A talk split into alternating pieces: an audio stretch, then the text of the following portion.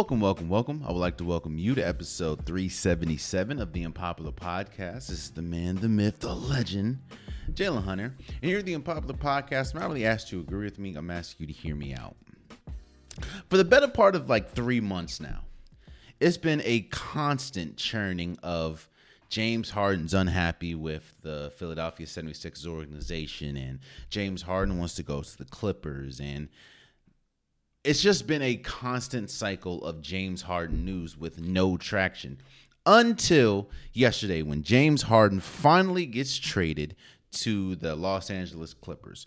He also goes with PJ Tucker, Philip uh, Petrovich, Petrovich. I don't know what that is. I apologize. I'm sure I messed your name up. And the Philadelphia 76ers get Robert Covington, Nicholas Batum, Marcus Morris, uh, Kenyon Martin Jr. They get a first round pick, two second rounds, and a pick swap. So for a trade like this, you how people want to look at it, the simplest way to look at it is winners and losers.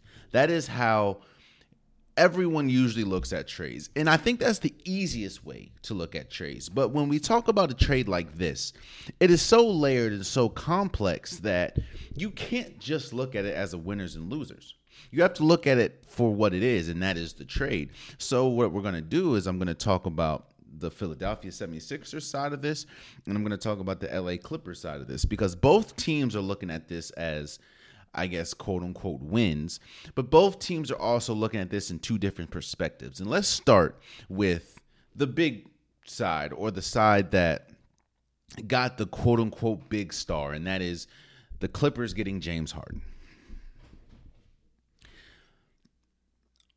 The name James Harden is bigger and more important right now than the player James Harden.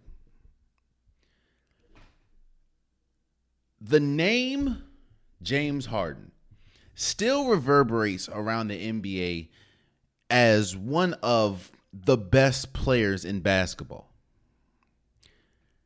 But that's not who James Harden is currently at this moment. James Harden was upset last year that he didn't make an All Star team. But I and to his credit, James Harden did finish the season number one in assist. But the James Harden that we remember, the the thoughts that come to mind when you think of James Harden, that is not who he is. James Harden is the isn't the person that can go give you 40, that can go give you 60, that can get you a 50 point triple double on any given night. That's not the James Harden that we've seen for a minute now. And I've said this time and time again. That is the James Harden that the Philadelphia 76ers needed. They didn't need the James Harden to lead the league in assists. They needed the James Harden that can give you instant offense as as quickly as anyone we've ever seen. The James Harden that the Clippers are getting is the same James Harden we've seen over probably the last four years. And that is a slowed down version of James Harden. He's still uberly effective during game in some games. Not not as consistent as he used to be for the Houston Rockets, but in some games he's able to be uberly consistent. He can give you maybe a 40 on a a random night as we saw in the playoffs against the Celtics, but as we also saw he can also fall off the map.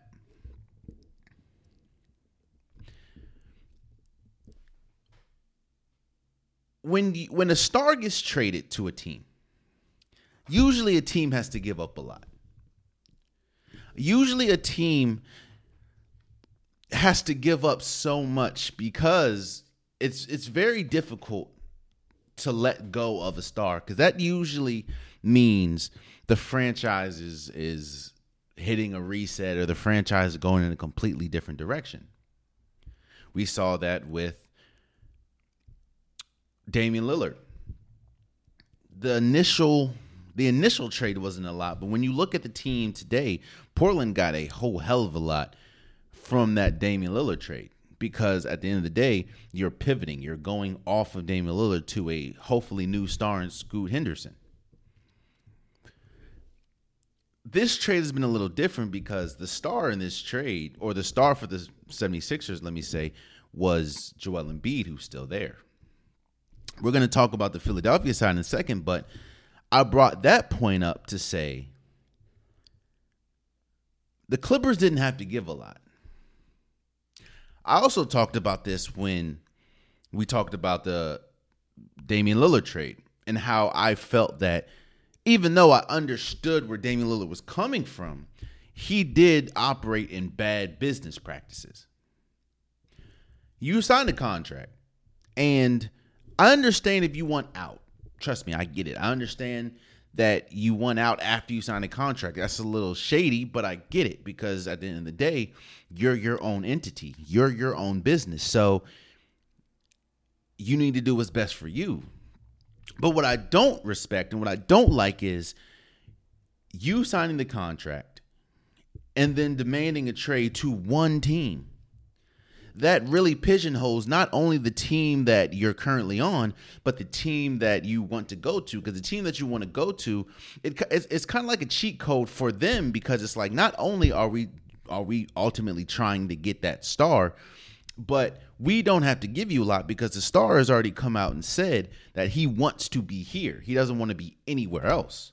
Now, ultimately, yes, Damian Lillard didn't end up in Miami, but that's why Miami was able to lowball the Milwaukee Bucks as long as they did because that's the only destination that Damian Lillard said he wanted to go to.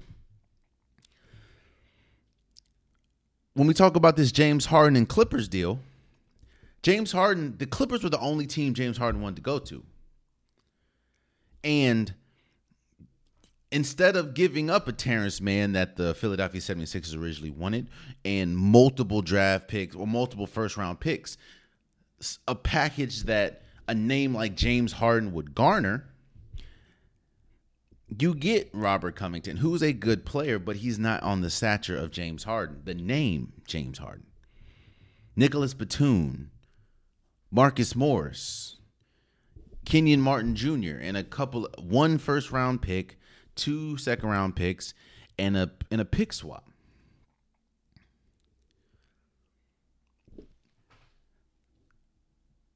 You get you don't have to give a lot and you still get James Harden. Now, do I think James Harden is still at an all-star level? No.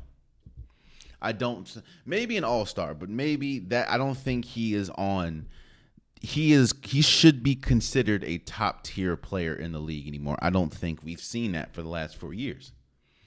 I don't think that we can. Yes, James Harden again led the league in assists last year, but it is last year was a shell of what he used to look like in in Houston.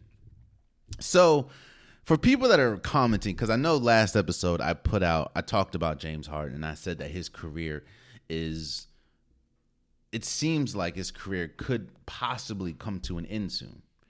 This trade doesn't do anything for me as far as change my mind. And the reason for that is because I do think that even with this move, James Harden's career is extremely fragile right now. This is the fourth team in a row, the fourth team in a row in four years that he has forced his way out of. And like the great Kevin Garnett said, you can only zig for so long before it's done. And I don't think that James Harden skill wise at the is at the point where you can continue to force your way out of situations like this. Again, this is the fourth time this has happened in 4 years. Now, I'm not going to sit here and talk about the relationship with Daryl Morey. I'm not going to sit here and say that James Harden was either justified or not justified. What I'm talking about is what is now. And what is now is James Harden has a Clippers jersey on his back. How is this going to fit? That's another question that always needs to be answered when you have a star player or a player with the star name like James Harden goes to your team that already has a player like Kawhi Leonard, Paul George, and Russell Westbrook. The person that this affects the most is Russell Westbrook. And Russell Westbrook is the reason why I am weary and I am hesitant to crown this a successful trade. Because quiet is kept, Russell Westbrook has been playing great this year. He's been playing great actually ever since he's been on the Clippers. This year, I think he's shooting. I know it's early, but I think he's shooting close to a career high in three point percentage. He's sh- shooting close to a career high in field goal percentage. Russell Westbrook has played well, very well for the Clippers as the third option. And we've talked about this before. Your mindset has to change when you change when you go from the first option to the second option to the third option. Now, Russell Westbrook more than likely is the fourth option. And we've seen this story before. We've seen James Harden and Russell Westbrook play together and how disjointed it looked. Well, now you're adding on Kawhi Leonard and Paul George.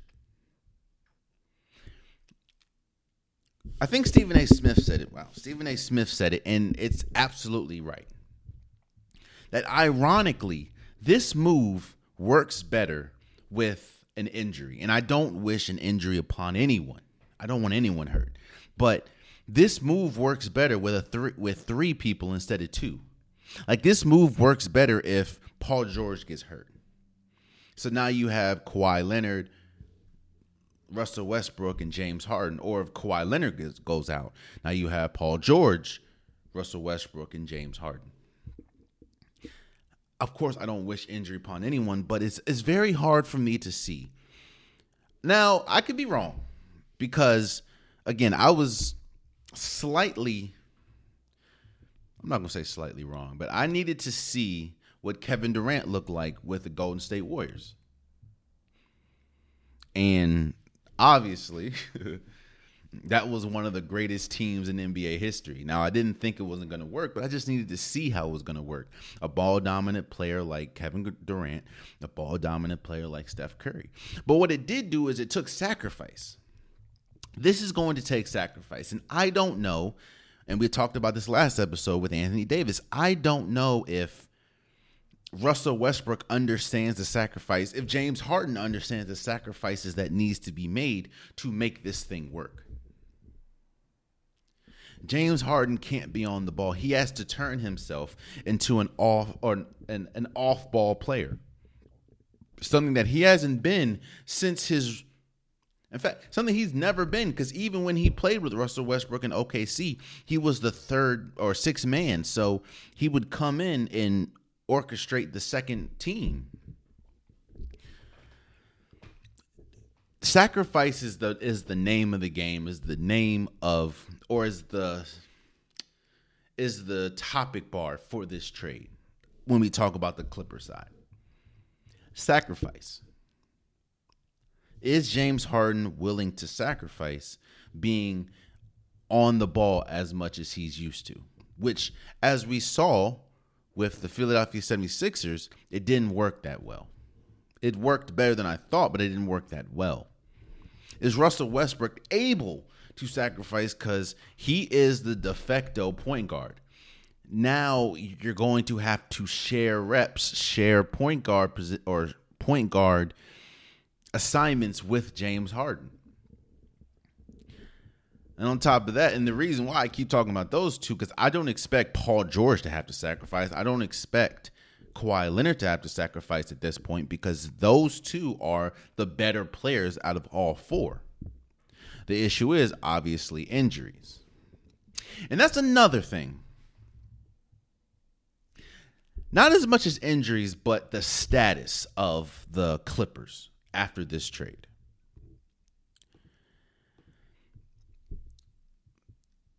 I understand that if you have an opportunity to get someone like the name James Harden, and I keep saying, let, us put a PS in that. I keep saying the name because, again, the James Harden that we think of is not the James Harden that we've seen the last few years. This isn't a prolific, this isn't a prolific scoring James Harden. This isn't a, you look up and, oh, damn, James Harden got 60 point triple double. This isn't him anymore. This is a a lesser version of James Harden. I still think he is a very good player, but he is not nowhere close to the the prime James Harden. He's closer to the end of his career than the beginning. I'll just say that. And I don't wish, you know, I, I want everyone to play as long as they want. But when we talk about injuries, when we talk about just the wear and tear in the body, when we talk about the fact of his superpowers that everyone that he has has diminished. Meaning, Steph Curry's superpower obviously is shooting threes. His superpower is also ball move or no player movement. He moves without the ball better than pretty much everyone in the league. On top of that, he is the greatest shooter we've ever seen.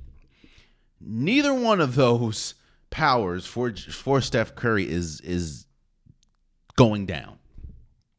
Is is decreasing. Right now, Giannis's superpower is just his brute force and his physicality and his ability to finish around the rim. That's not diminishing anytime soon. James Harden's superpower was, of course, being able to manipulate the refs to draw fouls, as well as his first step was one of the quickest first steps we we've seen in the league, and his step back. His step back and the way that he was able to create space was unlike any player in the league. Well, due to just him physically slowing down, those aren't yeah, he may get a step back here and there, but it's definitely not creating the mo- as much space as it used to. And he's obviously not as quick as he used to. He, he has a tough time breaking down defenders, or he has a tough time creating space because he just doesn't have that anymore. So let me get back to this. Let me get back to the Clippers. I understand why you would trade for a player like James Harden. It, it, it goes back to you're at the park. You're at the park and you're trying to build the best team possible. I get that.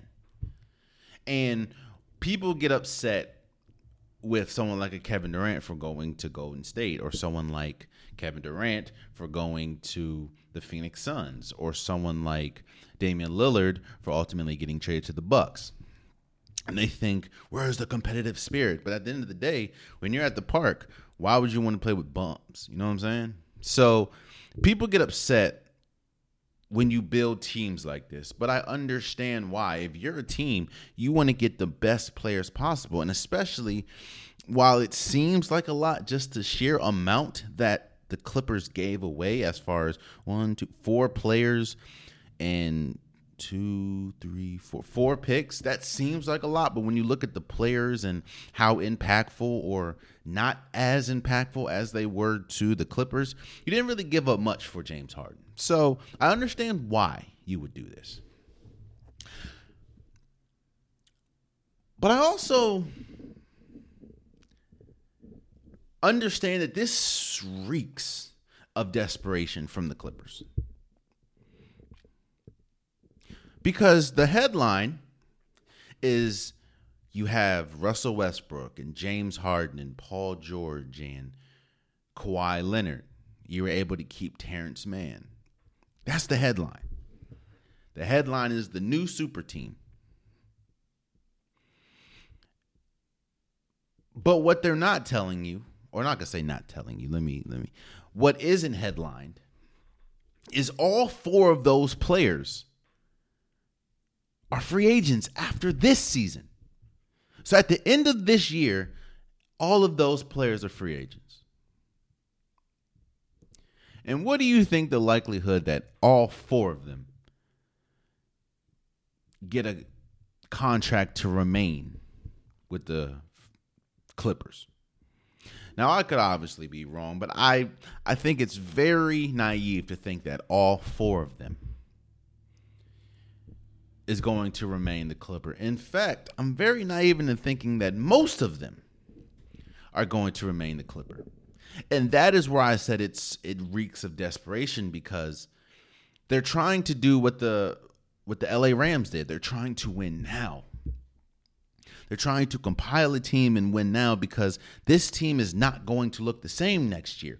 And when you factor that in, it's a it's a it's a difficult trade and an interesting trade because you gave up so much. These players, you know, Nicholas Batum, Robert Covington, Marcus, they could have been a lot cheaper and probably would have stayed. And honestly, not all of them were free agents. So you're giving a lot of your future for the now. And when you look at the landscape of the league, I don't know how much better James Harden makes the Clippers. I know the name sounds good. And again, if I'm wrong, I will definitely come in here and say that I'm wrong. I have no problem in doing that. We're going to talk about how I was wrong a little bit later in the show. But as of right now, I understand why the Clippers would do it, but I also understand that it's it reeks of desperation because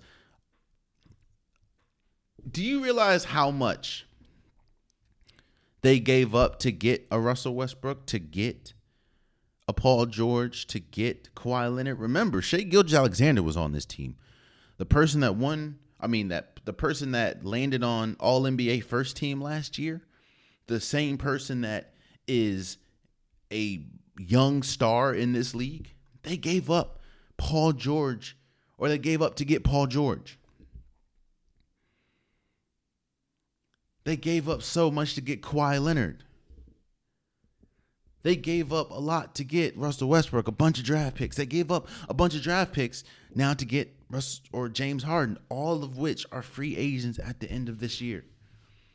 And another, and another reason why I don't foresee most of them coming back is because they've been trying to trade.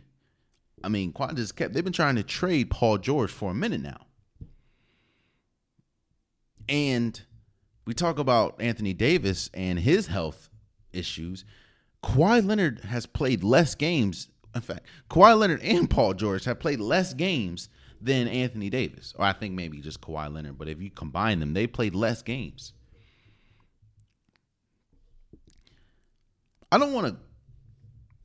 I don't want to make it sound like I'm crapping on James Harden or James Harden's trash or this isn't going to work. If you just talk about the names and you talk about the collection of talent, the Clippers on paper, I have to always specify by saying on paper, the Clippers have one of, if not the best team in basketball, or at least the best collection of top tier talent in basketball. If we just talk about on paper. But injuries are never a factor on paper. Team chemistry is never a factor on paper. So I understand again why the Clippers would do this. But I don't know as we sit here today. Now, again, I could be wrong and things can be drastically different by the end of the season or even the trade deadline. But I don't see how this James Harden deal makes the Clippers that much better especially when you see has mu- as how much Russell Westbrook has to sacrifice now. Russell Westbrook that's been playing great for this team. And on top of that, you uh it f- for damn sure puts your future into question because the your big four now are all free agents after at the end of this season. And Lord forbid, let's say you don't win a championship. What incentives do does any four of them have of staying?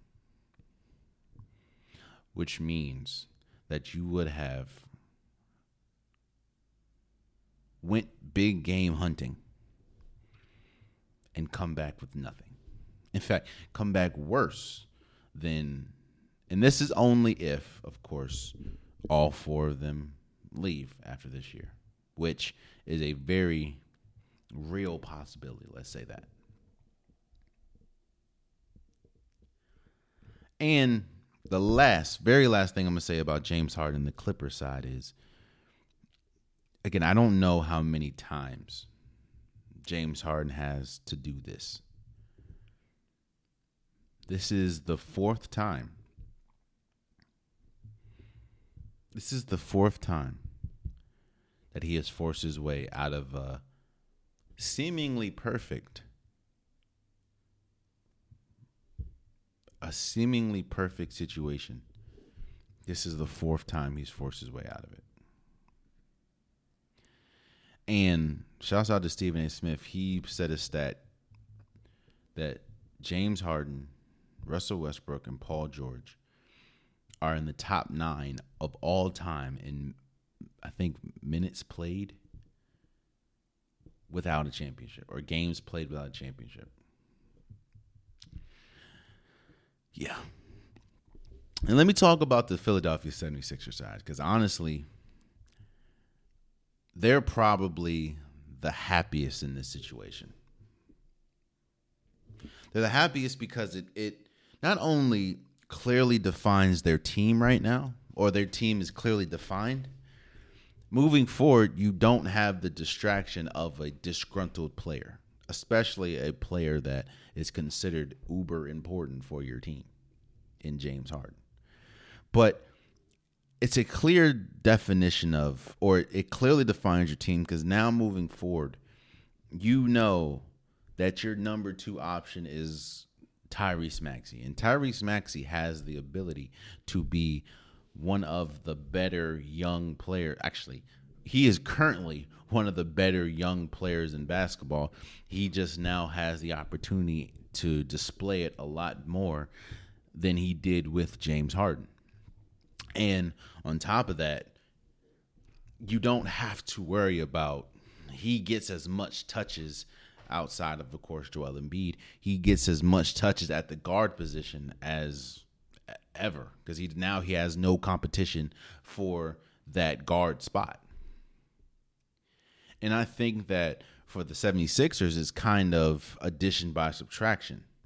You gain a more confident, a more empowered, a more integral Tyrese Maxey giving up someone like James Harden, who, again, I will give him credit, led the league in assists last year.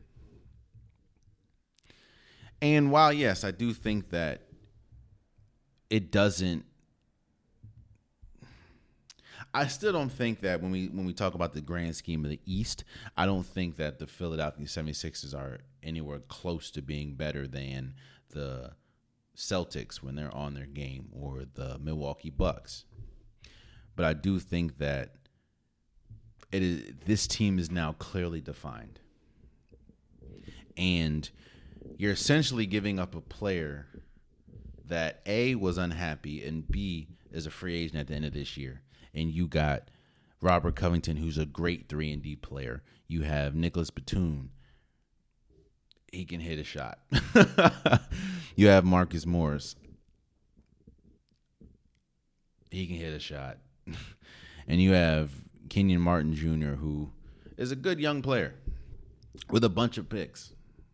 So I think that I'm not going to say winners or losers, but I will say that the Philadelphia 76ers are probably happiest right now. Actually, a person that may not be the happiest is Joel Embiid. Because I think right now, when you look at it, it's like, God damn, we gave up James Harden for a bunch of scraps outside of Robert Covington. I think he's good, but a bunch of scraps. But I do think that towards the end of the year, hopefully, we're all expecting Tyrese Maxey to take that elevator up as far as skill set. I think he's gonna be he's gonna be happy. But I know that this is. I will say that if if this doesn't work out if the Philadelphia 76ers end up much worse than they are now, if Tyrese Maxey doesn't make that leap, I don't expect Joel Embiid to be and I will say this. Even if if you can't make it out of the second round or even to the second round, that's going to be an issue. And I don't know if Joel Embiid will stay around for that. Now, again, We're just talking about this trade. But there is there's always a red bill a red pill blue pill situation with all trades. What if this happens? What if this happens? And I foresee this being a positive for the Philadelphia 76ers, but it, it can it can also be a negative if things don't which I don't expect to happen, but if things don't um matriculate into wins and, and better team chemistry and stuff like that, we'll see. We'll see. But as we sit here today, James Harden and PJ Tucker is now a LA Clipper, and Tyrese Maxey is the clear cut, definitive second option for the Philadelphia 76ers. That also get a really good 3 and D player in Robert Covington. So we'll have to see what happens. But I'm excited. I'm always excited, you know. I'm always excited to see how these work cuz again, this is if you look at the landscape of the league, man, you got a superpower in in Phoenix right now. You still got Golden State, and they're pretty old, but they're playing hell of basketball. And I I know I said that their window is closed, but they're they've been playing really well. And Chris Paul looks a lot better than I thought he did, or thought I thought he would. You still have the Lakers who have their up and downs. You still have Milwaukee and Denver. Nobody really talks about Denver because just how good they are. Denver is the clear cut best team in basketball right now. And Nikola Jokic seems like he is the clear cut best player in basketball. And it's, it's I'm not gonna say it's not close because Giannis is still Giannis, but this is just interesting. A, a, trade like this, especially for the Clippers, that usually gets talked or left out as far as the top echelon teams because of their health status that frequently changes with Kawhi Leonard and Paul George. This they're hoping that this puts them right in the in the fray of things, and I'm I'm excited to see. And for the this this doesn't make I don't think that this makes the Philadelphia 76ers much worse either. So because they've proven that they can win without uh, James Harden. So we'll see. But congratulations for James Harden for obviously ultimately getting what he wanted and not only getting out of Philly, but going to the one team that he wanted to go to was the Clippers. We're going to move over to week eight of the NFL. And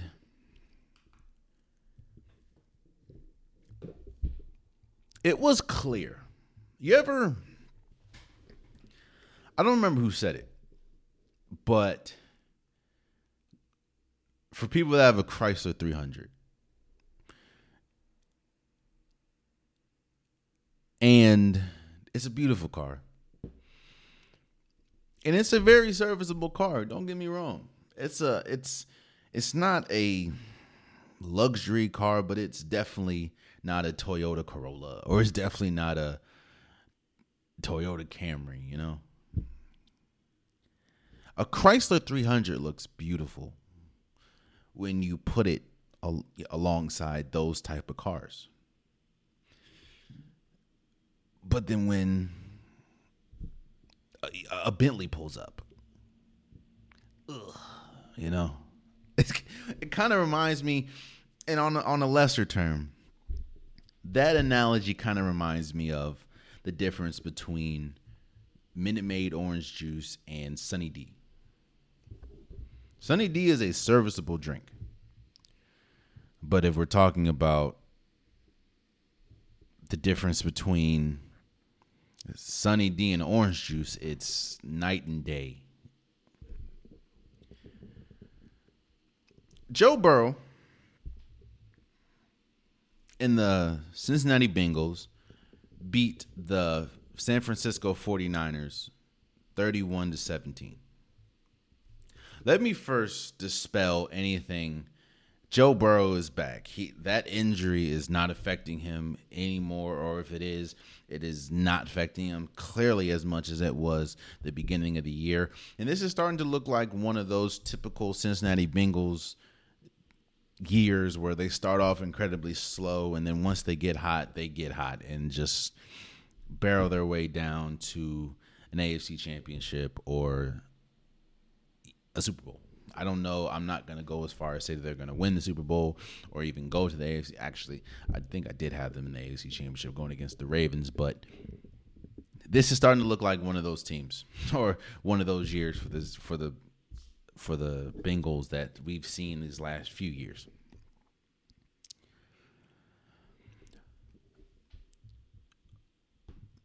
But like I started with the analogy, it was clear and it was such a stark difference watching Joe Burrow on one side and Brock Purdy on the other.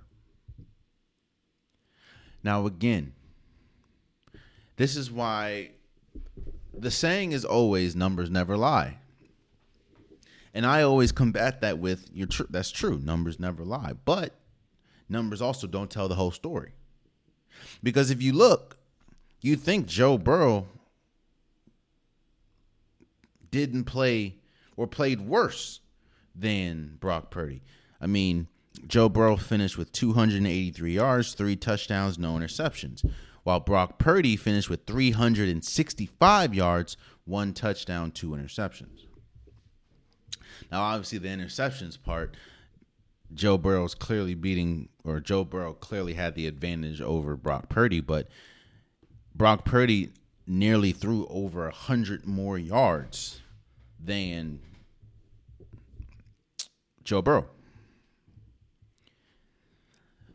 But what the numbers don't tell you is this is the San Francisco's third straight loss. What the numbers don't tell you is while yes, Brock Purdy threw for 365 yards, there were multiple times in the games where he just looked lost. And there was multiple times in the game. In fact, those two interceptions were extremely cost- costly. I think the second one came in the fourth quarter. And what the numbers aren't telling you from this game is in the last three games, Brock Purdy has more interceptions than he has touchdowns.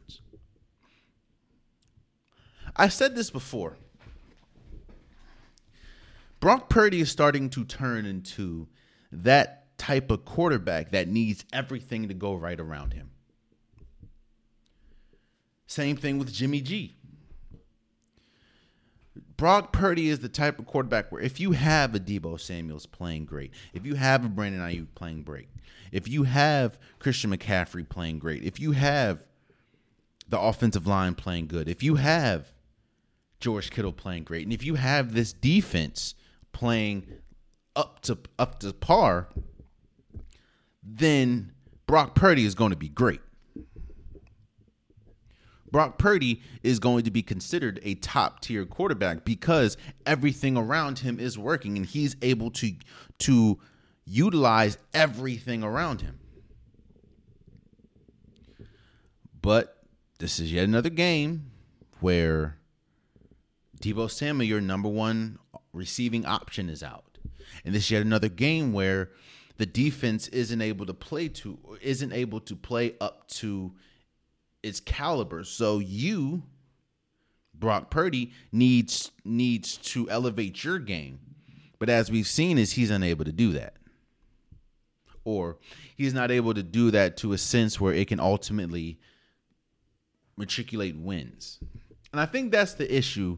That's the biggest issue with Kyle Shanahan teams. Their teams aren't, and that's kind of why we focus on the quarterback more than anything with Kyle Shanahan's teams because his teams are always great teams, but they're never built to come back. Now, the misnomer and the thing that you hear is they don't play good from behind, which I like. Let me just throw that out. Every team plays better with a lead. Like, come on now. That phrase comes from where are you able to play? Is your offense, is your defense able to keep you in games or able to shrink a deficit? Kyle Shanahan offenses, while they should be allowed to do that and should be able to do that, they have not had the quarterback to do that. I came here and said that Brock Purdy was a top 10 quarterback in the league. And at the moment, he was playing like a top 10 quarterback in the league. But as we sit here today, that doesn't seem to be true. And it's clear as day that that probably isn't true because of what we saw on Sunday. Because you saw what a top 10 quarterback looks like in Joe Burrow next to a top or someone that isn't exactly a top 10 quarterback in Brock Purdy. Now, again, this isn't, I'm not putting this all on Brock Purdy. I'm not saying that Brock Purdy is trash. And I'm also not saying that this 40 or the 49ers is trash. I'm not saying that. But what I am saying is this is the third week in a row where the defense doesn't have it. This is the third week in a row where you don't have Deebo Samuels. This is the third week in a row where Brock Purdy needs to elevate his game to ultimately help this team win because your superpowers that you've had, you know, the defense, it's not there. I still think that the, I still think the defense is great. It's just there are weeks that you just don't have it and you're unable to sustain it. I don't think that I think the 49ers are still great. I think the 49ers are still one of those Super Bowl caliber teams, but it has been, it has now been three weeks in a row where you need Brock Purdy to be better. You need Brock Purdy to be the best player on your team, even with Christian McCaffrey, because he's still a running back and there's limits to his effect. You need Brock Purdy to elevate your team because the defense that had that is usually elevating it isn't able to do that. And this is the third week in a row where he is unable to do that, which means that this is the third week in a row that the 49ers have lost.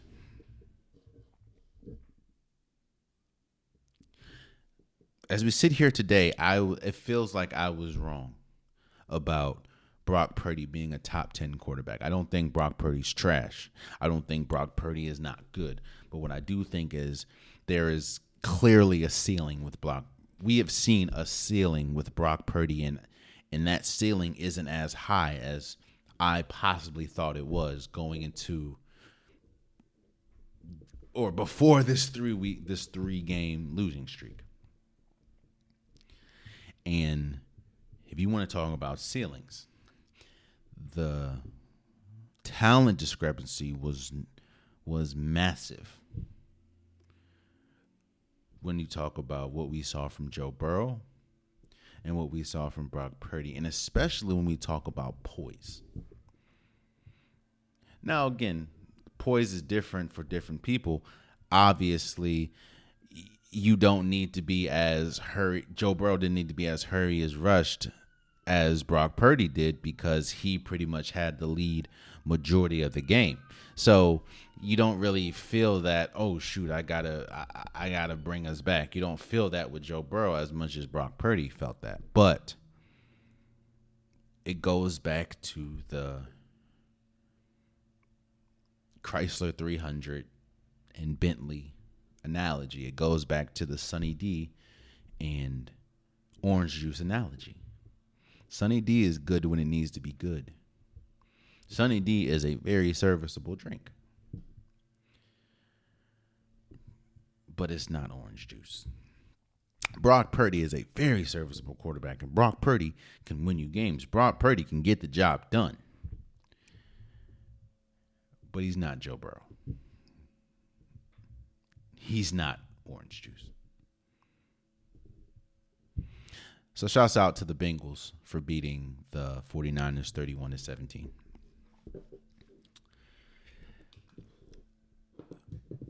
It needs to be addressed that when someone when a quarterback is hurt and when I mean hurt, I mean out for the season hurt. That always has a huge ripple effect, not only on the team, but on the division and on the conference. while no, Kirk Cousins is not the biggest name. And while no, Kirk Cousins doesn't ultimately change the trajectory of this Minnesota Vikings team. Even though I do think that the Minnesota Vikings team had a good shot, even though as they currently sit, they're four and four. Have a good sh- had a good shot of making it to the playoffs. I just when I talk about the grand scheme of things, I don't think that they were a Super Bowl caliber team. But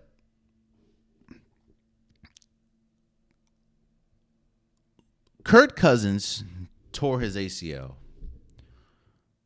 on Sunday against the Packers. Out for the season. This ultimately kills any shot that the Minnesota Vikings had at going to not only the playoffs, but any type of motion that they had for this season being a success. I'm not saying that Kirk Cousins is a top tier quarterback. I will n- never say that. But Kirk Cousins is good enough to chain or steer your team in a in the right direction. He is good enough to be that missing piece for a team like a I think if Kirk Cousins was the quarterback for the 49ers, they'd still be a Super Bowl caliber team. Probably even even more of a Super Bowl caliber team. Kirk Cousins being out, tearing his ACL, doesn't only affect the Minnesota Vikings, but it affects the entire league. I'm not saying the as far as you know championship wise, but Kirk Cousins' name was always out there when we talk about trades and and which team needs an upgrade at quarterback. Kirk Cousins' name was up there every single every single trade deadline. And we know how good Kirk Cousins can be. We know the limitations he has. We know that Kirk Cousins doesn't have the best record in prime time, but Kirk Cousins can be considered one of the better quarterbacks at the 1 p.m. slot. And we also seen what Kirk Cousins looks like at his height.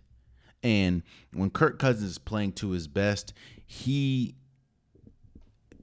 can win any game against any opponent. This is such a huge blow.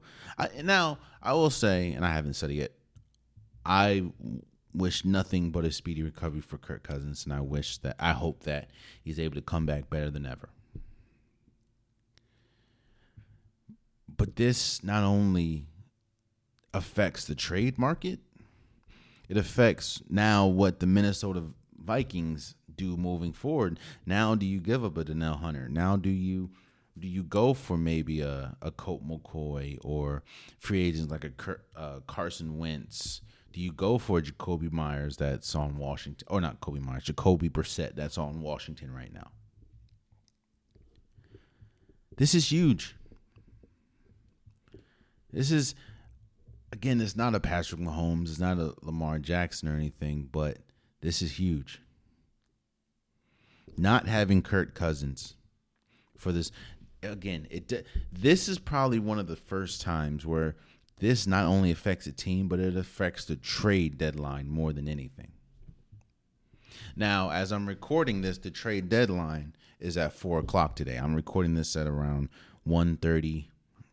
It's actually 1.30 right now. So this is obviously before the trade deadline. I don't know. I know Montez Sweat just got moved. We'll talk about that in a second, but I don't know what's happening after four o'clock right now. But what I will say is Kirk Cousins healthy and Kirk Cousins injured definitely affect, uh, affects not only the Vikings and moving forward and even next year because it's not like he's going to I don't think he's going to be ready for the start of next year seeing as though this happened in week 8 but it affects the trade deadline And it obviously affects someone like Justin Jefferson and his numbers moving forward. It also affects someone like Jordan Addison, who is put on an incredible rookie rookie year, rookie outing for the for the Vikings. This is this is huge, man. And I wish nothing but a speedy recovery for Kirk Cousins.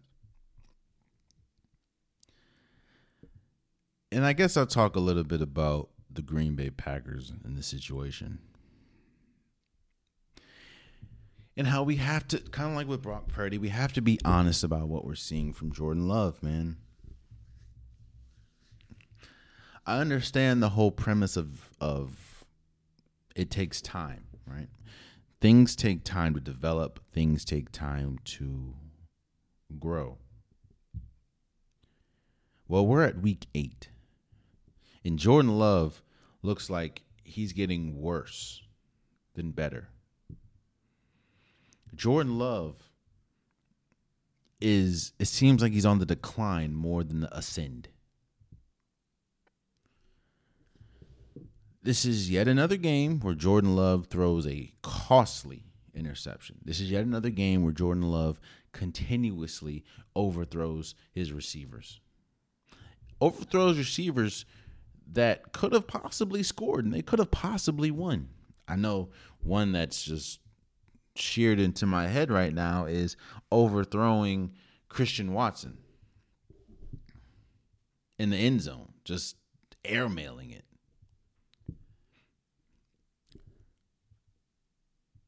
And I understand that he hasn't played a lot. Obviously, being behind someone like Aaron Rodgers for the majority of his career, but this is year three. Even not playing a lot, I expect you to take a, and you can see it. You can see with some of the mechanics, some of the foot foot movements. Jordan Love has t- has adopted a lot of Aaron Rodgers' game. The issue is, and the problem that he faces now, is he's not as talented as Aaron Rodgers. So some of the things that Aaron Rodgers was doing doesn't work for you because you're not as talented as him. I know it's tough, and I know that it's it's almost impossible to ask someone to unlearn something that you've learned, especially you've learned from someone that you're supposed to learn from. But you, it's with the with the bouncing of the feet, it, that doesn't work for a player not as talented as Aaron Rodgers because now you don't have the the base to throw the ball. So now you're you're underthrowing people, you're overthrowing people. It's you're just it's just erratic. I'm not saying that Jordan Love isn't the future for the Green Bay Packers. And I'm also not saying that Jordan Love is just completely trash.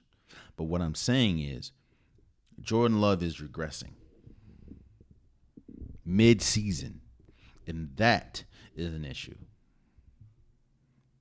A huge issue. So,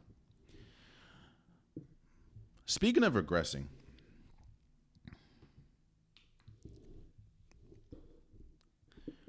I'm not taking a lot out of Kansas City Chiefs Denver Broncos game. First of all, shouts out to the Denver Broncos for beating the Kansas City Chiefs 24 to to 9. I think that breaks like a 17 game losing streak that the Broncos have to the Chiefs. Is that that's the first time I think in his career that the that Patrick Mahomes has lost to a AFC West opponent at home, at their house, like on the road. All streaks have to be broken. So I think this is also the first game since 2021 that Patrick Mahomes didn't throw a touchdown. All all streaks be broken. So shouts out to the Broncos for beating the Kansas City Chiefs 24 to 9. The one of the biggest reasons why I'm not taking a lot out of this is because a it's very hard to beat any opponent let alone a divisional opponent. But it's very hard to beat any opponent two times in two weeks.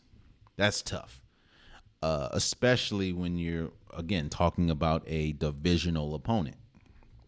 And another reason why I'm not criticized or I'm not taking much out of this is because the issues that the Kansas City Chiefs have, and one of the biggest reasons why I am I have been skeptical about their Super Bowl chances this year are the same issues that reared its ugly head against the Broncos. Wide receivers dropping passes, and patch and and, and that's it. Again, we've been talking about this for the majority of the year, man this team, this Kansas City Chiefs team, is so reliant on the connection that Patrick Mahomes has with Travis Kelce that if a defense like the Broncos did on Sunday, if a defense does a really good job at stopping them, it's it's curtains. Because now you have someone like Valdes-Scantling, uh, dropping passes. Now you have someone like Rashee Rice dropping passes. Now you have someone like Justin Watson dropping passes. It, it just it Mecole Hardman dropping passes. Yo, that's another thing. They had five turnovers. I don't foresee that happening for the Kansas City Chiefs, even if those wide receivers aren't playing well. Five turnovers. I think three of which were in the. I think three of which were in the red zone. I think I don't. I don't foresee that happening. I don't foresee Patrick Mahomes throwing zero touchdowns, two interceptions, majority of the time. I just don't.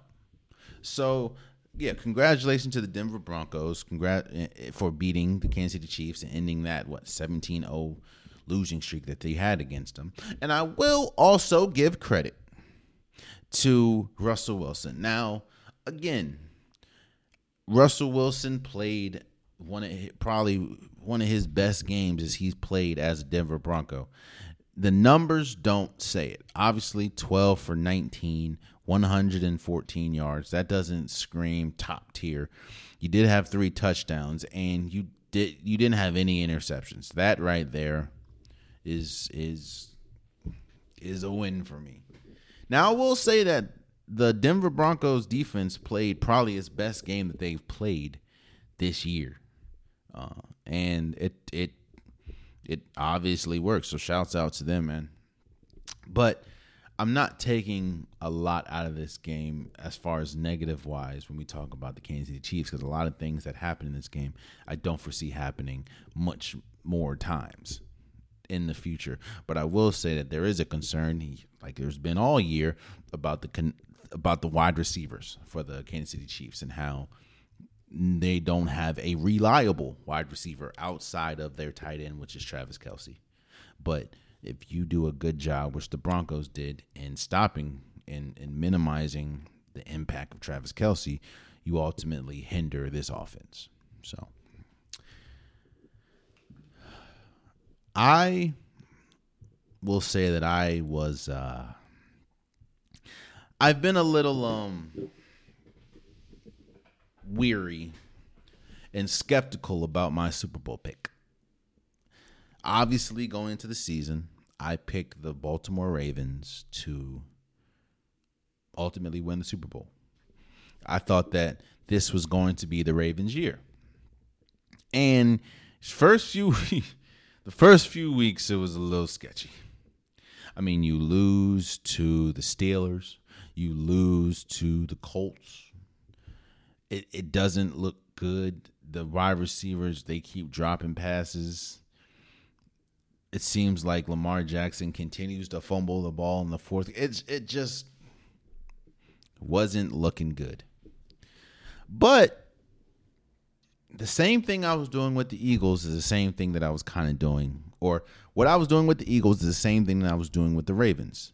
Is I was looking at everything that I was seeing in the game and bypassing the end product.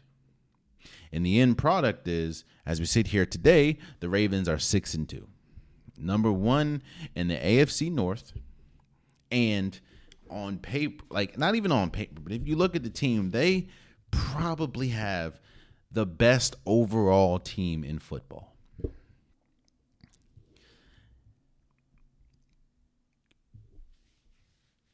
And the Ravens, the thing that I'm starting to regain faith in my pick is this is probably the first year where the Ravens can win, and the Ravens have won multiple ways. They've now obviously their their core, their their being is still smash mouth football and it's still run the ball, run the ball, run the ball. I mean, the Ravens beat the Cardinals 31 to 24. Gus Edwards had 19 carries for 80 yards, three touchdowns. Lamar Jackson, five carries for 17 yards. Rashod Bateman had a carry. Justice Hill had four carries. It's still smash mouth football.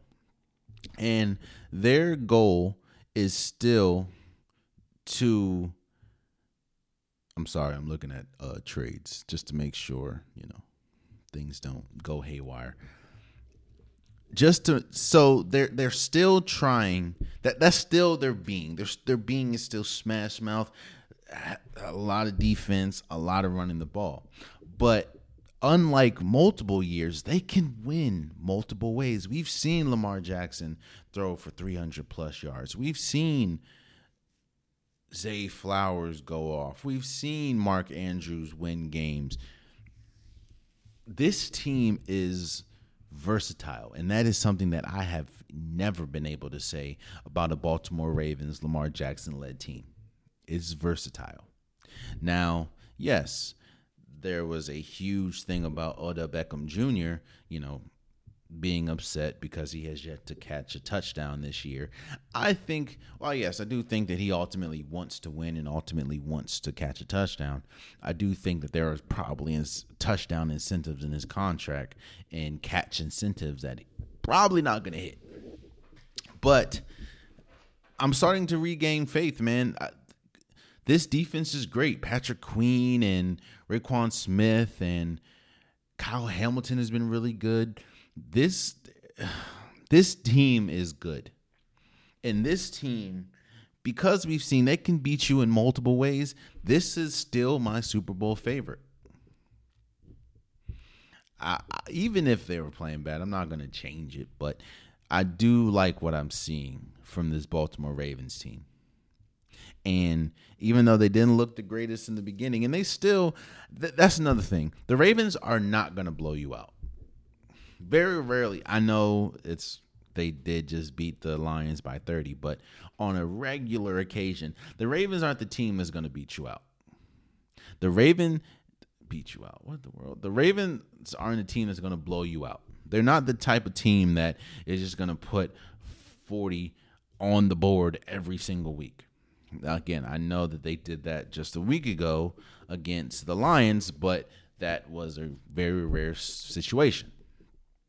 But they're the type of team that you're gonna they're gonna do just the right things to win or they're gonna put themselves in positions to win even if it's a 31-24 or you know 21 14 game. Like they're gonna keep it close but they ultimately have won most of these games. So they can they can win multiple ways and that to me is and to me, Lamar Jackson is in the MVP conversation. I don't know if they're going to give it to him or not, but it's I can't name a quarterback that's been more consistent or let me say this. There's not uh, many names that's been more consistent this year than Lamar Jackson. So, shouts out to the Ravens for beating the Cardinals 31-24 and the Ravens are still my Super Bowl pick.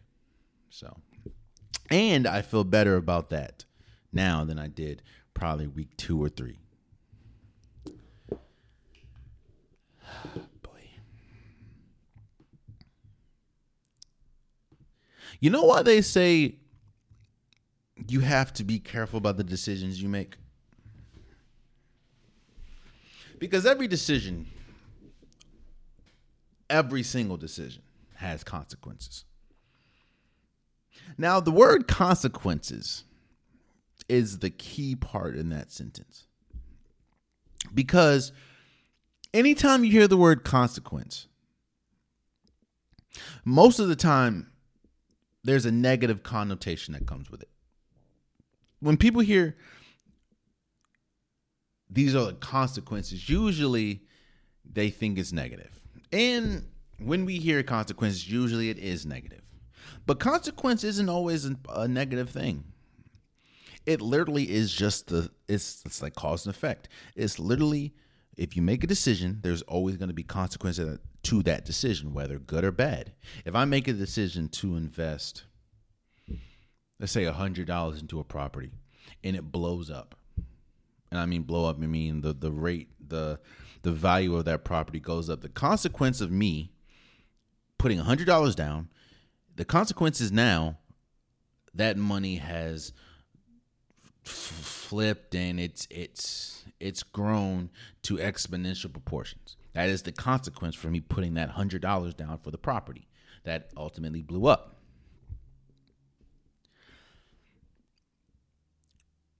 The Raiders aren't good. The Raiders are not good at all. And the thing that I feared and the thing that we have known for the longest is Jimmy G is not a franchise quarterback. He is a quarterback. I will give him props. He is a quarterback that is extremely good when everything goes right, when everything is laid out perfectly for him. When you have a great offensive line, when you have a great defense, when you have a great coach, when you have great offensive weapons, Jimmy G is a very good quarterback. But as we've seen on several occasions in his career, he is unable to elevate a team when one or two things isn't going right. We've seen that on even his Super Bowl year. We forget who was on that defense, who was on that offense. The Lions beat the Raiders 26 to 14. And the talk after this game is about Davante Adams. Davante Adams finished the game with in fact, let me not even go there. Davante Adams, Hunter Renfrow, and Jakobi Meyers. They're three wide receivers, finished with a combined four receptions. Four. For a combined 38 plus 11, 49 yards. Davante Adams had seven targets, one reception for 11 yards. And the conversation after that game was obviously do Davante Adams a favor and let him go. Free Davante Adams. Davante Adams deserves to be with a good organization. He deserves to be with a good quarterback. He deserves to be with a in a better system. There is a couple things that I think is true about this situation. And we just expressed one of them. Jimmy G is not a a that good of a quarterback. I said that when the Raiders were just so quick to let Derek Carr go for Jimmy G. I'm like, you're not getting any better. In fact, you're getting worse.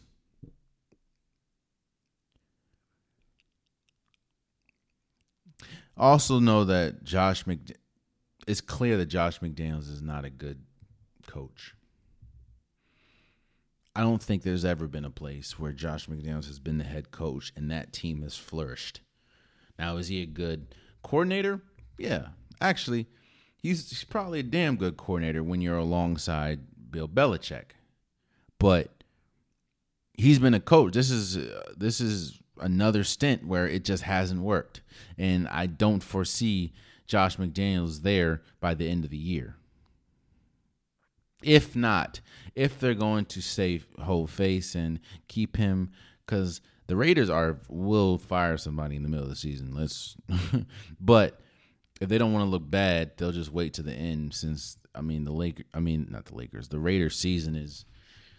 I'm not gonna say over, but over.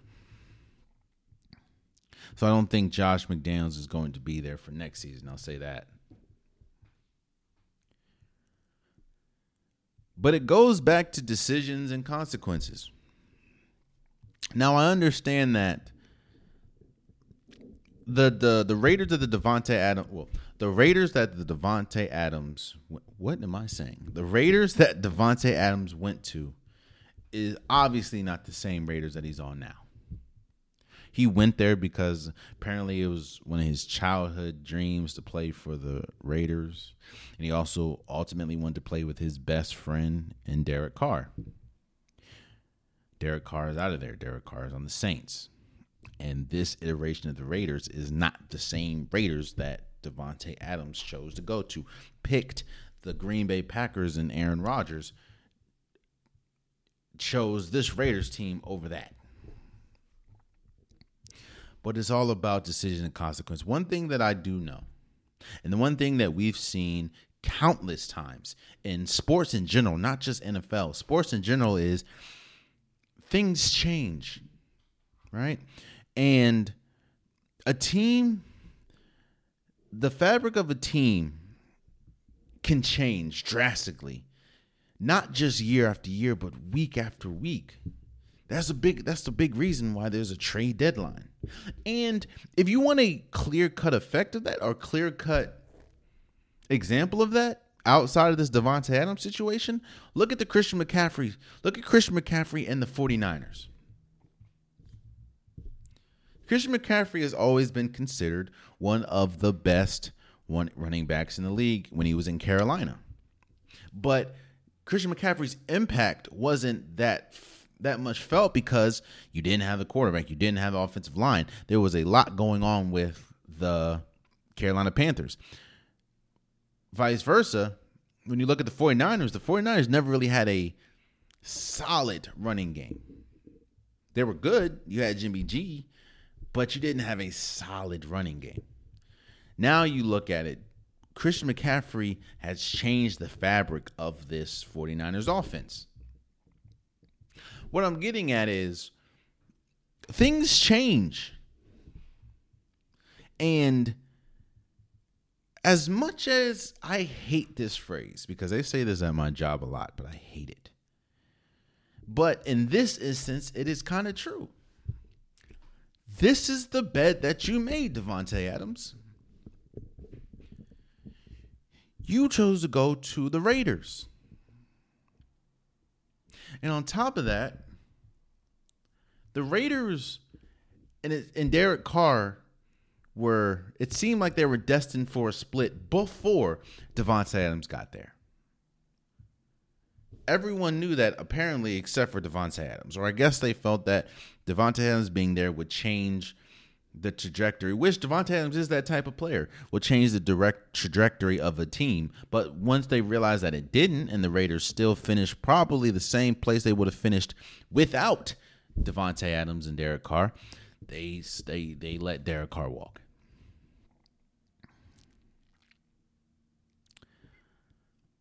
I would love to see Davante Adams be on a team that competes for a championship. I would love to see Davante Adams on a Kansas City Chiefs team or a Baltimore Ravens team. Hell, I would love to see Davante Adams on my team, the Washington Commanders. But I also understand that this is a business. And like many businesses, teams change all the time. And while yes, I understand that you didn't go to the Raiders to play with Jimmy G and to get one reception for 11 yards and to have I think like 450 or 400 or no 150 yards or something like that in the last four games. I know you didn't go to the Raiders to do that. I get that. And again, I would love to see Davante Adams on a contender. But I also understand that this is the bed that Davante Adams unfortunately made when you decide to leave Aaron Rodgers and the Green Bay Packers to go to a dysfunctional organization. A dysfunctional organization before you. And I don't think I, I don't understand which and I think the Green Bay Packers were willing to pay him the mo- more money than the than the Raiders. But you chose dysfunction over stable. Even though winning wise it isn't there as much as people like to say it is, you chose a dysfunctional organization over a stable organization. And now you're upset that the dysfunctional organization is dysfunctional. It's unfortunate, but hey. Decisions, consequences. Let's move on. The Cowboys destroyed the Rams, man. They beat them 43 to 20. Everything that the Cowboys are not struggling with is exactly what they I'll say this. What have been the Cowboys' struggles this year? It has been going against a top tier defense, it has been finishing in the red zone. It has been when Dak Prescott throws interceptions. That has been when they struggled the most, or multiple interceptions. That has been when they struggled the most. Well, they haven't really. Dak Prescott hasn't struggled moving the ball. I mean, he is one of the league leaders in pass or pass attempts and one of the league leaders in passing yards. It's just when you get to the red zone, they've been struggling. Well, coming off bye week, the Cowboys laid into the Rams, beating them by 23.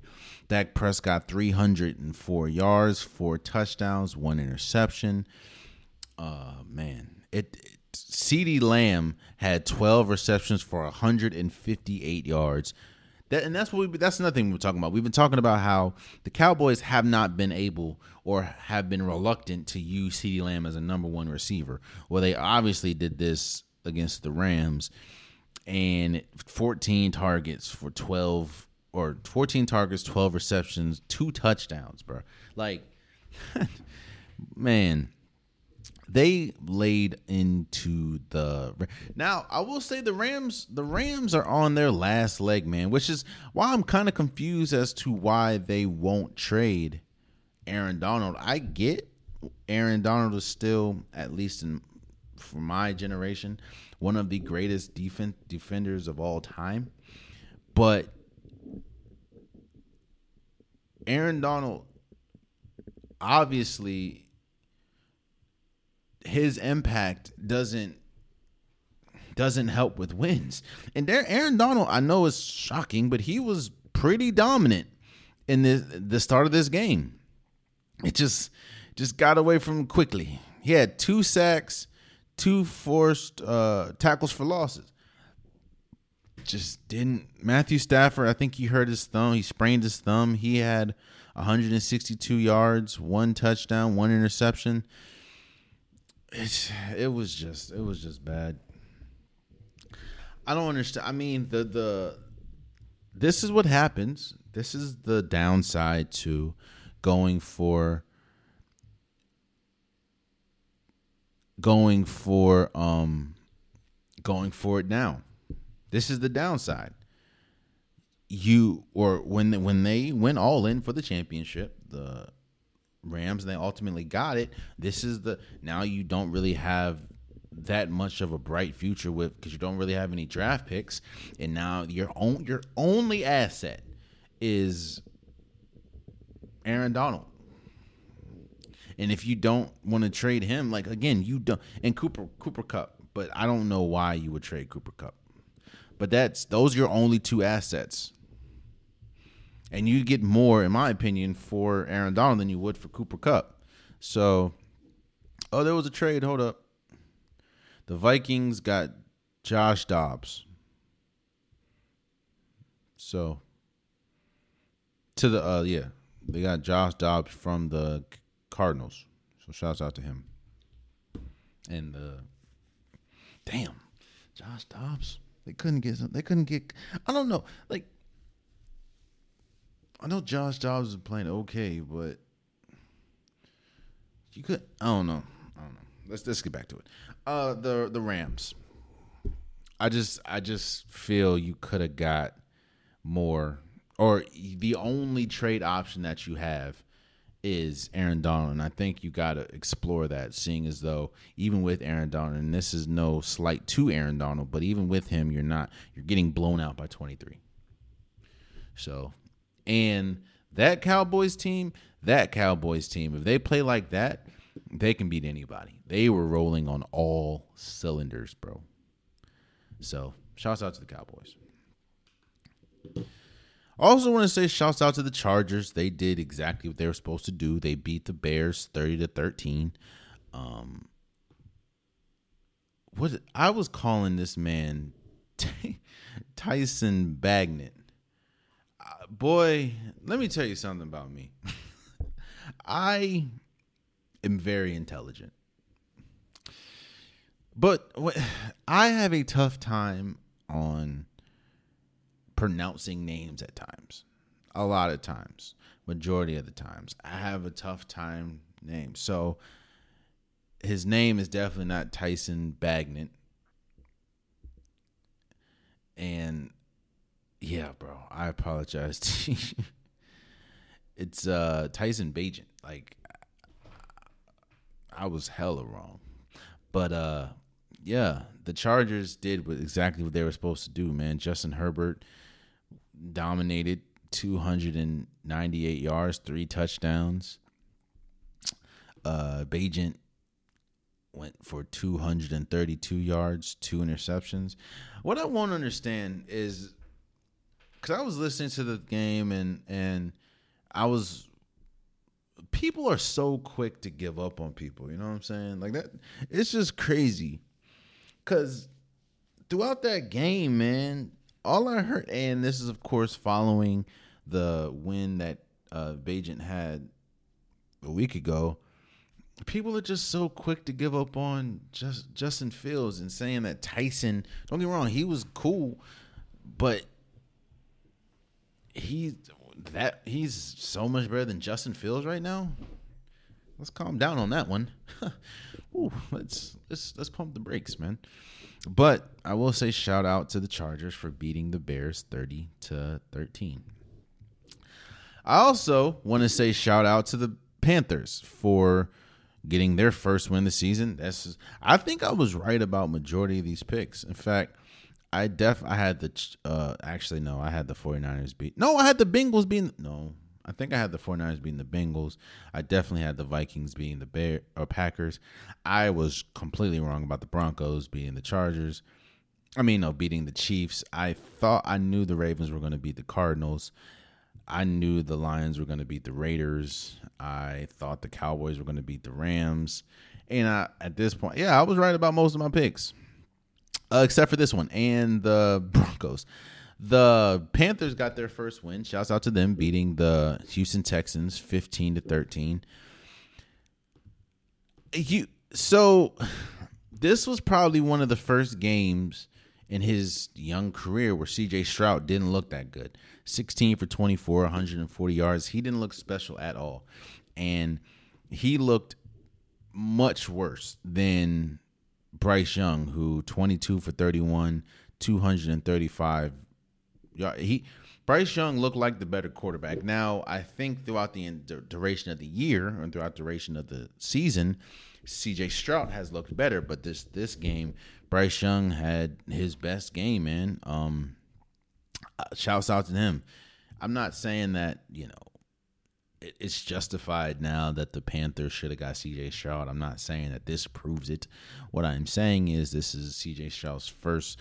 I'm I was probably too quick, or I, I probably crowned the Houston Texans quicker than I should have because they were playing well. Even though again they're three and four, they're playing well. They just there's just a talent gap, but maybe they're not as close to contending or not as close to resembling a good team as much as I thought they were. Uh, but CJ Stroud did have a bad game, and shouts out to the Panthers for getting their first win. The Saints, the Saints beat the Colts thirty-eight to twenty-seven. This, uh, bro, I don't know what to make of the Saints, man. The Saints, I think the Saints' offense is not that good even though they have the pieces, you have Alvin Kamara, you have Rashad uh, Shaheed, you have Michael Thomas, Chris Olave. This it's just not that good, and that's one of the biggest reasons why I thought that the Colts had a shot. But then I forgot that Gardner, Gardner Minshew was playing. Yeah, Gardner Minshew's not that good. So, hey man, the Saints did what they were supposed to do and if they play like this, like if if they're able to play Derek Carr is able to get the best out of these weapons, this is this should have been a Super Bowl caliber team. I still think that they're going to be the best team out of the NFC South. I, I think they're going to win that by default, but this should be the this should be a Super Bowl caliber team. And this is yet another year where I just feel like more and more disappointment because trust and believe, if they make the playoffs, I'm not picking this team over what the 49ers. I'm not picking this team over the Cowboys. I'm not picking this team over the Philadelphia Eagles. I, I'm not doing that. No. It it just doesn't make sense, man. It doesn't make sense how bad this team has looked. And this is coming after a win. But I'm just talking about the totality of the season. The Saints team shouldn't be no 4 and 4. But I will say congratulations to the Saints for beating the Colts 38 to 27. I will continue to stand on this box and say that Tyreek Hill deserves to at least be a top 2 candidate in the MVP. Uh, the Dolphins beat the uh, Patriots 31 to 17 and this was yet another game uh, the Tyreek Hill became the fastest player in NFL history to record a thousand yards. He did it in eight games, and there's still eight more to go. So possibly not. So I again, man, now I know Jaylen Waddle was was good this this game too, and this is yet another game where Mac Jones didn't look good at all. But Jay, Tyreek Hill, if you're going to give it to, I know it's not going to happen, which it should, but I know it's not going to happen. But if you were to give the MVP to a non quarterback, this would be the year, and Tyreek Hill deserves that. Tyreek Hill, I'm going to go down and saying that he will be the first player in NFL history to crack 2,000 yards in the regular season because of people that's blowing up my DMs and stuff. What about Cooper Kupp? Cooper Kupp had the playoffs, and he did it in the playoffs. I'm talking about someone doing the regular season. Come on, bro. Shouts out to the Dolphins. Shouts out to Tyreek Hill, who I think should deserves to be MVP discussion. Uh, for beating the Patriots 31 to 17. Shouts out to the Jaguars for beating the Steelers. Actually, no. Yeah, shouts out to the Jaguars for beating the Steelers 20 to 10. The Steelers are in a world of problems, man. They're it I don't know what's gonna happen with Minka Minkah Fitzpatrick. I know he went out with a non-contact injury. I don't know if they've confirmed what that is yet. But I know Kenny Pickett went out with rib injury. This this offense already struggles mightily, and now you're out possibly your quarterback, and the defense is still good, but Minkah Minkah Fitzpatrick is a huge loss if they lose him for any time.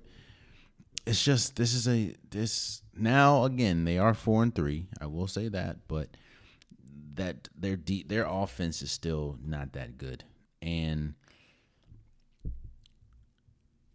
yeah, man, the Jaguars are are cool, even though this is yet another game where Trevor Lawrence threw a, a incredibly head scratching pass that ultimately resulted in an interception. He does that like once a game, I, but it, it ultimately because the lack of explosiveness from the Steelers offense. And, and, and, let me let me let me address Diontae Johnson for a second. That pretty much blamed the blame the um refs for this loss.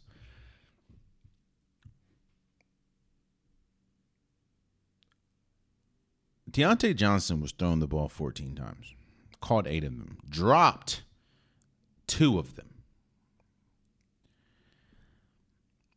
That's not the that's not that's not the refs, bro. This offense is not good.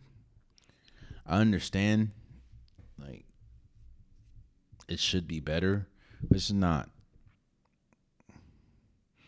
And the only reason why it was 20 to 10 and is not as bad or worse is because the defense is still the defense.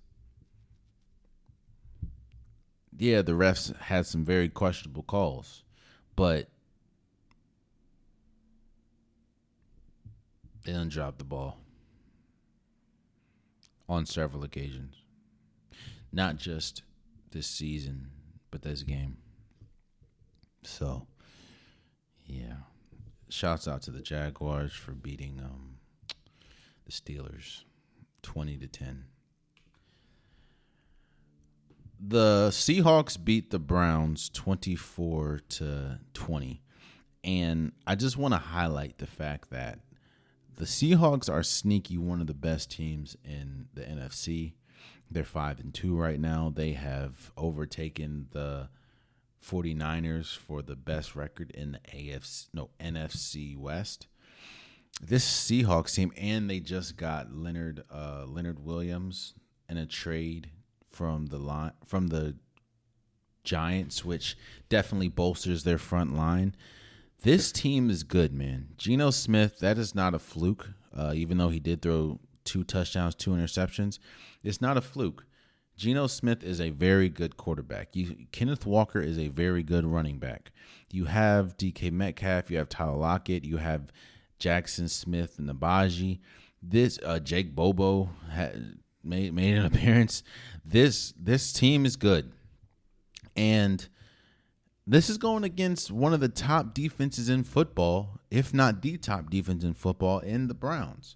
The Browns pretty much lost this game because PJ Walker, PJ Walker is not a starting quarterback.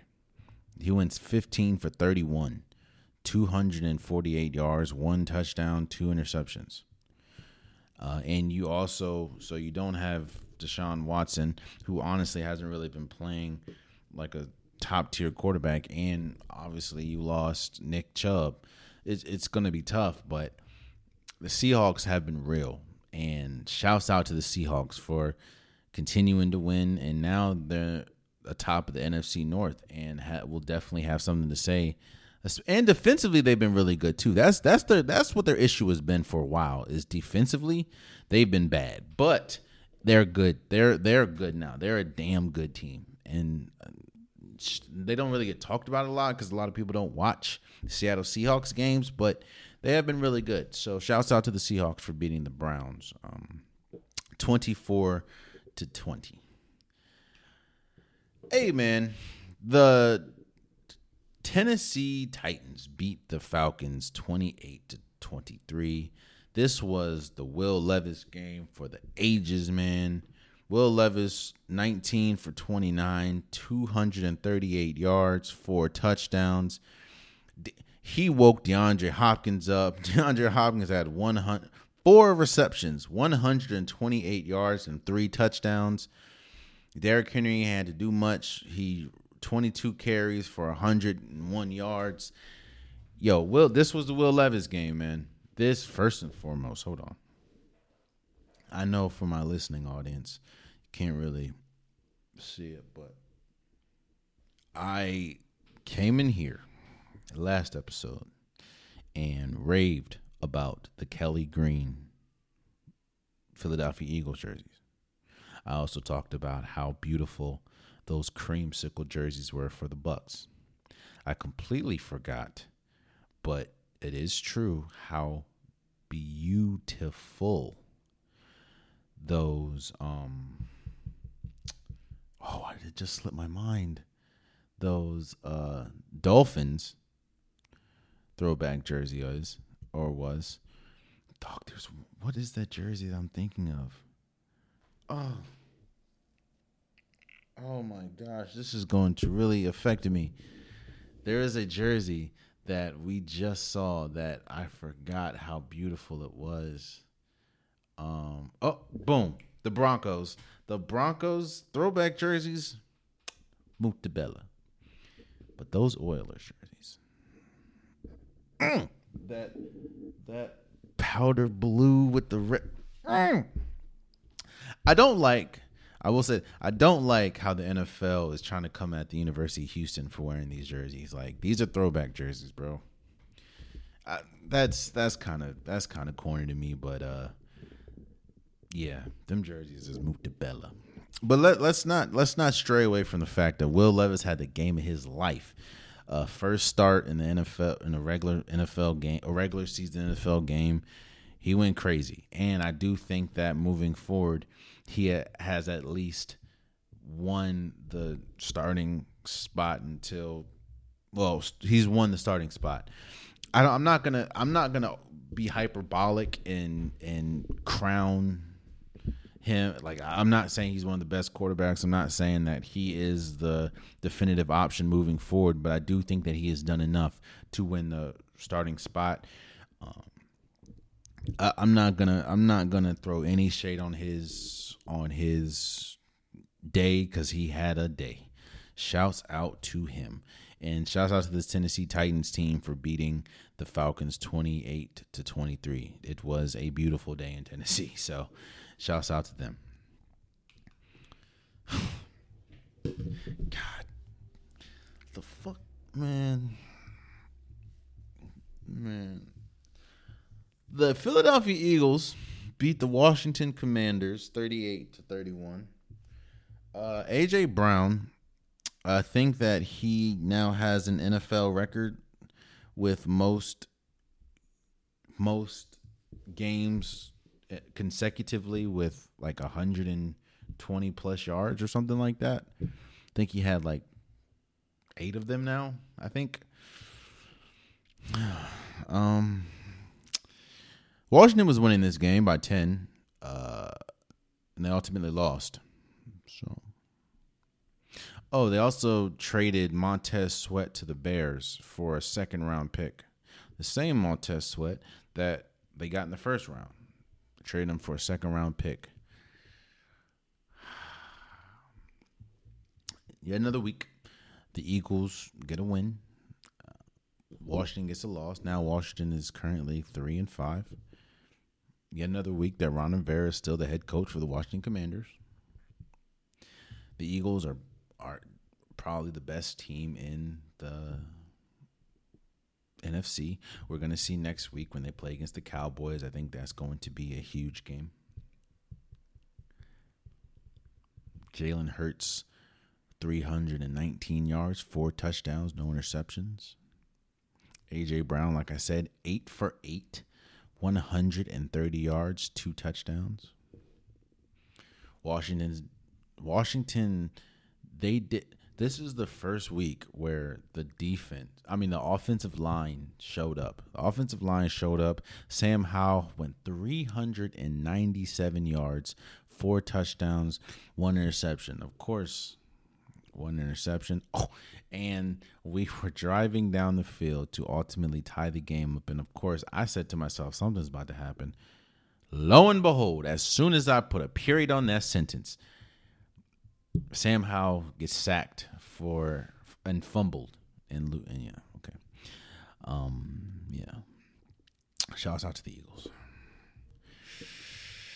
And I am not going to I'm not going to bother you guys. I'm not going to sit here and waste your time in sitting here talking about the Jets and the Giants.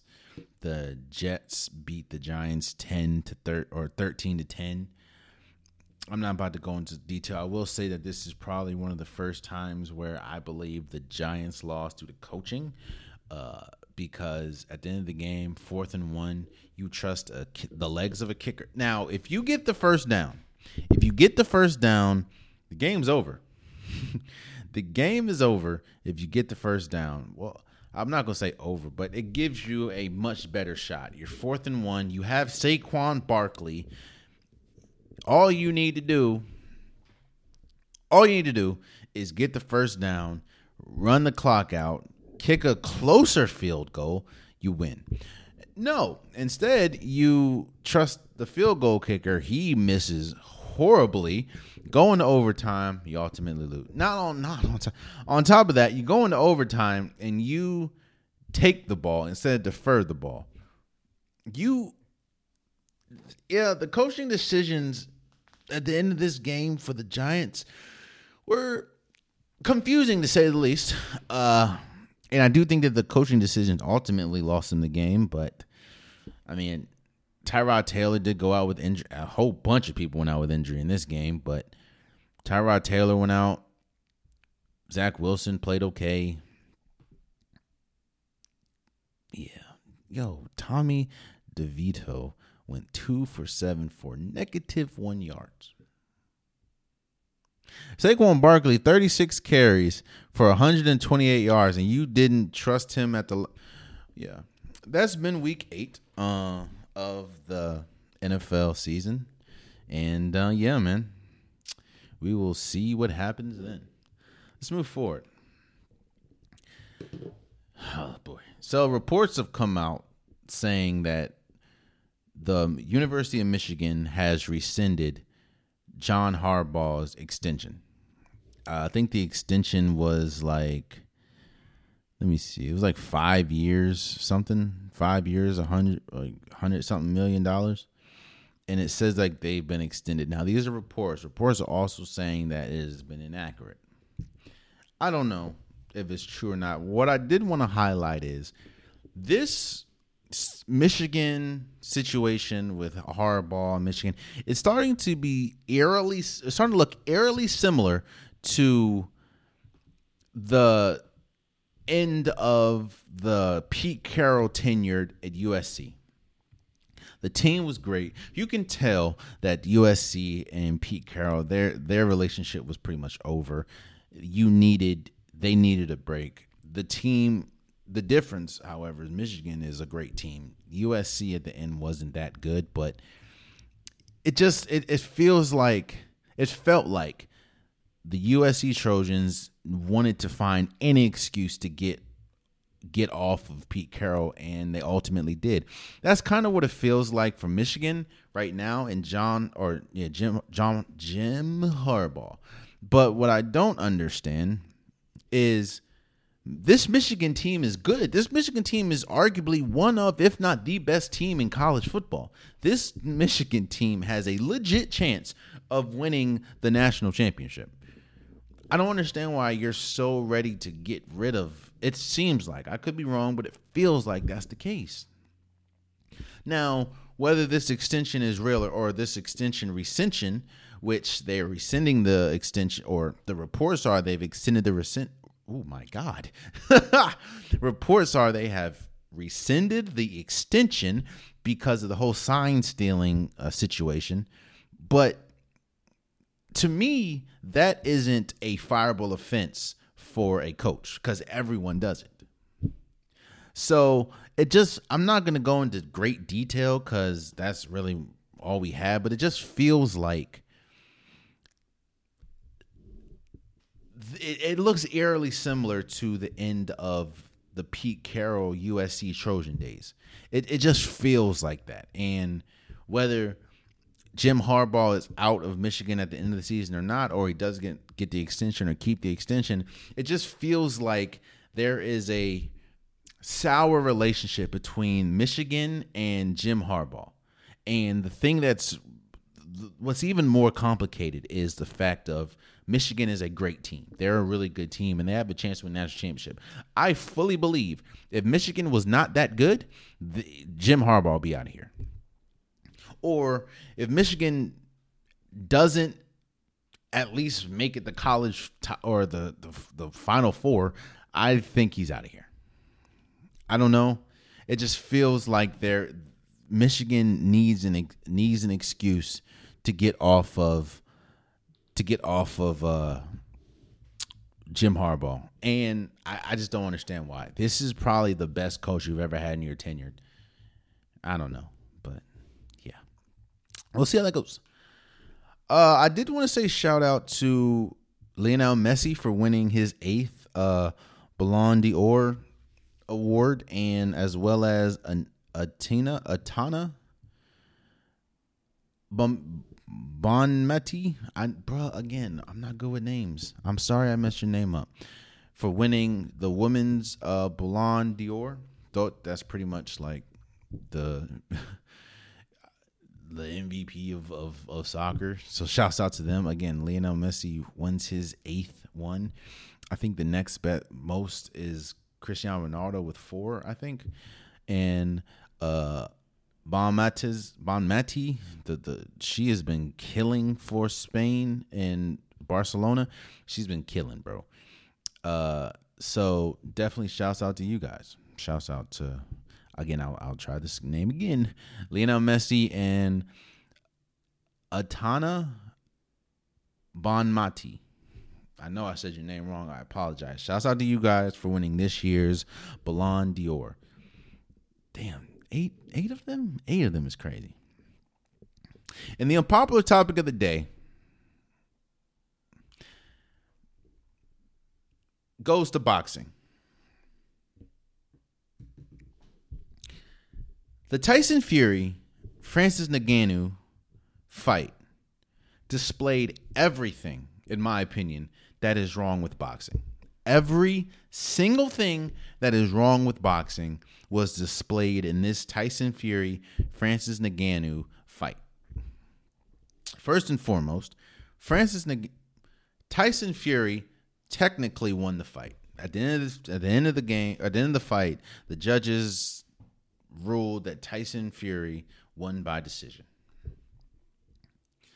The first issue I have with boxing and the first thing that I feel is the problem with boxing is this fight alone. How is it that Tyson Fury, who has 30, what, 34, 35 fights under his belt, who is the heavyweight world champion, how is he able, how is Francis Ngannou, and I like Francis Ngannou, I think that he is a star in the MMA, how is he able to get a, his first fight against Tyson Fury, the heavyweight champion of the world, has 33, I think, fights under his belt going against Francis Ngannou. His first fight. It feels like uh Creed 3, man. I'm not now I'm not saying Francis Ngannou is, you know, this and the third, but he should not be fighting. His first fight shouldn't be against Tyson Fury. That's my first issue. Second issue, Tyson Fury, bro. I I understand there's levels to it, but if you're getting paid to do something, you should put your all into it. And the fact of he looked so out of shape, it wasn't even funny. Tyson Fury looked fat. He now he's always a bigger dude, but he looked extremely out of shape. To the point where it just it paled in comparison to how Francis Ngannou looked. Number four, number three, my biggest, my second biggest issue. You can tell.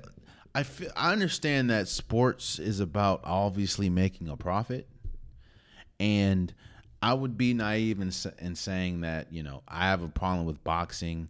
That's boxing taking money or diluting the product because of money and not look at the NBA and looking all these city jerseys that look trash uh, or the NFL and how they how they do some of their practices. But it is clear as day just watching this fight that and this has been like this for a while now but I feel like boxing is diluting their product just for a profit, a money profit. Because again, th- it was entertaining, but it was more entertaining because of because Francis Ngannou, as great as he is in as in MMA, should not be anywhere close to the same level as Tyson Fury. Anywhere close, and it was. It was a not just that, and that goes to my fifth issue. Francis Ngannou won that fight, but everyone knew in fighting in boxing that if they if he would have won, that would have been a horrible look, not only for Tyson Fury, not only for boxing in general, but the next fight, I think was it a you uh I forgot the dude that Francis Ngannou I'm not Francis Ngannou, that uh Tyson Fury is supposed to be fighting. Uh Usyk, I think. That that would look terrible, and they have such a tough time promoting that fight. Boxing to me has become a huge money grab, and it is drastically diluting the product. Now, don't get me wrong, there are still some exciting boxing matches, and there's still some great boxers. Like I think the Terrence Crawford and and Spence fight was great uh the the Car- Carlo and and I forgot homie's name, bro. And uh the Carlo fight was good. Yo, that's on hold on. I I I shouldn't have forgotten this dude's name like uh Alvarez. The Carlos Alvarez fight was great. But I I just feel like this is a pure example that money is to, is diluting the product that is boxing and is and has done that for a while now. I'm not just saying that this is the epitome. I'm saying that it has done this for a while and it's really starting to show. Tyson Fury lost that fight. Tyson Fury lost that fight, but the reason why he won by decision is because they understand that if he would have lost that fight, you can't promote his next fight against you Yusuf Yus, uh, Usyk or something. And the fact of there's just so much wrong with boxing. I think that this fight was the just everything wrong with boxing was in this fight, in my opinion. Shouts out to Francis Ngannou. It's not really much about him, but it's about boxing in general because there should be no reason why he is able to fight Tyson Fury as his first fight. Come on now. And on top of that, Tyson Fury loses. He doesn't lose because, you know, it's a fair opponent. He loses because he doesn't take him seriously. And he got, boy, he didn't take he didn't take the training seriously. He didn't take anything seriously. And I, it ultimately didn't affect him in the end. And there you have it. That has been today's episode of the Unpopular Podcast. I truly, truly appreciate you guys. If you want a popular podcast shirt, hoodie, sweater, long sleeve joggers, the link is in the description below. I have multiple different colors, multiple different designs. Get your Unpopular Podcast merch today. Also, please subscribe to the YouTube channel. Please subscribe to if you're listening. I'm trying to grow the podcast as much as possible, and I can't do it without you guys. I can't do it without more subscribers, and it definitely means a lot. I appreciate everyone that continues to comment, even if you don't agree, just keep it respectful and we'll talk about it. But tell a friend to tell a friend to tell a friend to subscribe. It means a lot. Also, follow the socials. Follow Instagram, follow TikTok. That's another place where we have a lot of debates about some of my topics and some of my opinions. And if you keep it respectful, we definitely I, I have no problem talking to you guys. It means a lot, and I post content daily there. So yeah, subscribe and follow. And until next time. Much love.